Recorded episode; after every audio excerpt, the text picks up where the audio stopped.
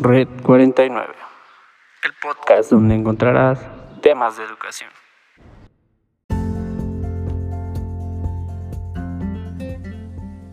Bienvenidos a este su programa Red 49, donde encontrarás tips para un mundo mejor. En esta ocasión te daremos los pasos y los beneficios de hacer tu propia composta casera. Recibimos el día de hoy a la especialista de cuidados ambientales, a la profesora Frank del Pino Lluvia. ¿Cómo está usted? Muy bien, muchas gracias por invitarme a su programa Red 49. Muchas gracias, aquí estamos. Eso es, muy buen día, licenciada.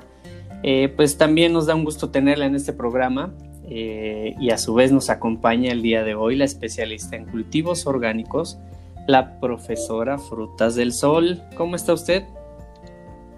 Hola, buen día. Es un gusto estar con ustedes en este el programa Red 49, licenciado del Monte y licenciada Frank del Pino.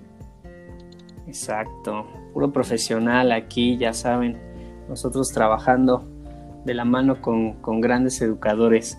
Eh, pues bien, ¿qué nos pueden comentar acerca de este tema de la composta? Pues mire, vamos a ver eh, que la composta es el arte de convertir la basura orgánica en tierra fértil desde casa.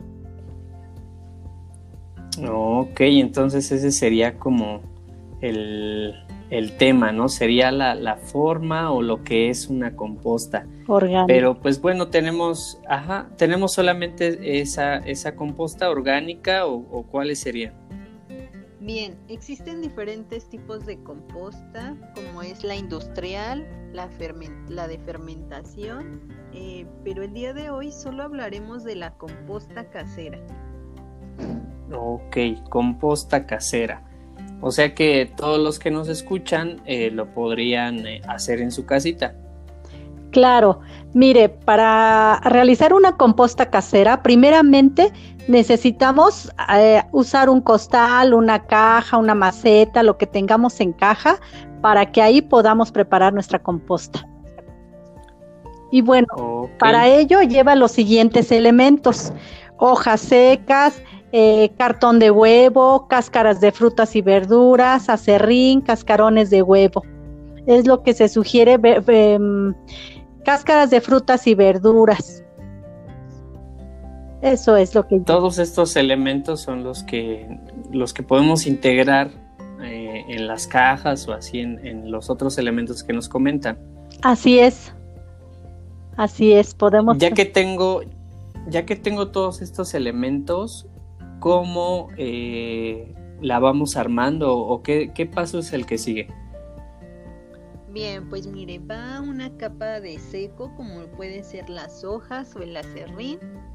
Eh, después vamos a poner otra capa de humedad como pueden ser las cáscaras de frutas o verduras. Y nuevamente una capa de seco y así sucesivamente la vamos a ir realizando. Una capa de seco y una capa de humedad. Ok, llevan en capas entonces desde... O sea, la primera tiene que ser seca y ya después una húmeda y así vamos una y una. Sí, así es. así es. Ok. Bueno, ya que tengo eh, mi, capa de, de secos y de húmedos, por así decirlo, ¿cuánto tiempo tarda en ya estar mi composta? Mire, está lista la composta de un mes a mes y medio. Esto es aproximadamente cuatro de cuatro a seis semanas. Está lista la composta. Claro. Ah, muy bien, muy bien.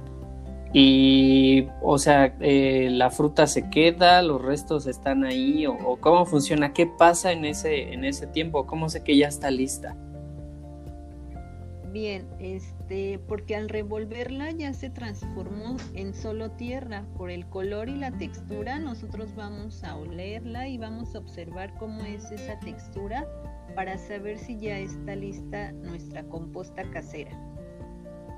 Eh, yo creo que esta duda pudiéramos tenerlos todos. Yo creo que sí nos sentimos, no sé, raros en, en que la preparamos, pero no sé, a lo mejor yo pudiera pensar que huele mal ¿Es verdad eso? Pues no, no, no huele mal porque bueno, precisamente la basura se pudre junto con la tierra, con todos los elementos que lleva y no llega a tener un olor este eh, que huela podrida, simplemente huele como a tierra. Ah, muy bien. Entonces no hay ningún problema si la podemos tener este, en nuestra casa o, o dónde recomiendan que debe de estar. Bueno, mire, primeramente la composta nos sirve para muchas cosas. La principal es el cuidado del medio ambiente, porque esta reduce el grado de contaminación, porque pues hacemos la separación de la basura, reciclamos y reincorporamos lo orgánico pues al medio ambiente. Eh, las frutas, eh, la compo bueno, eso es lo que lleva eh, todo este material de frutas, de verduras.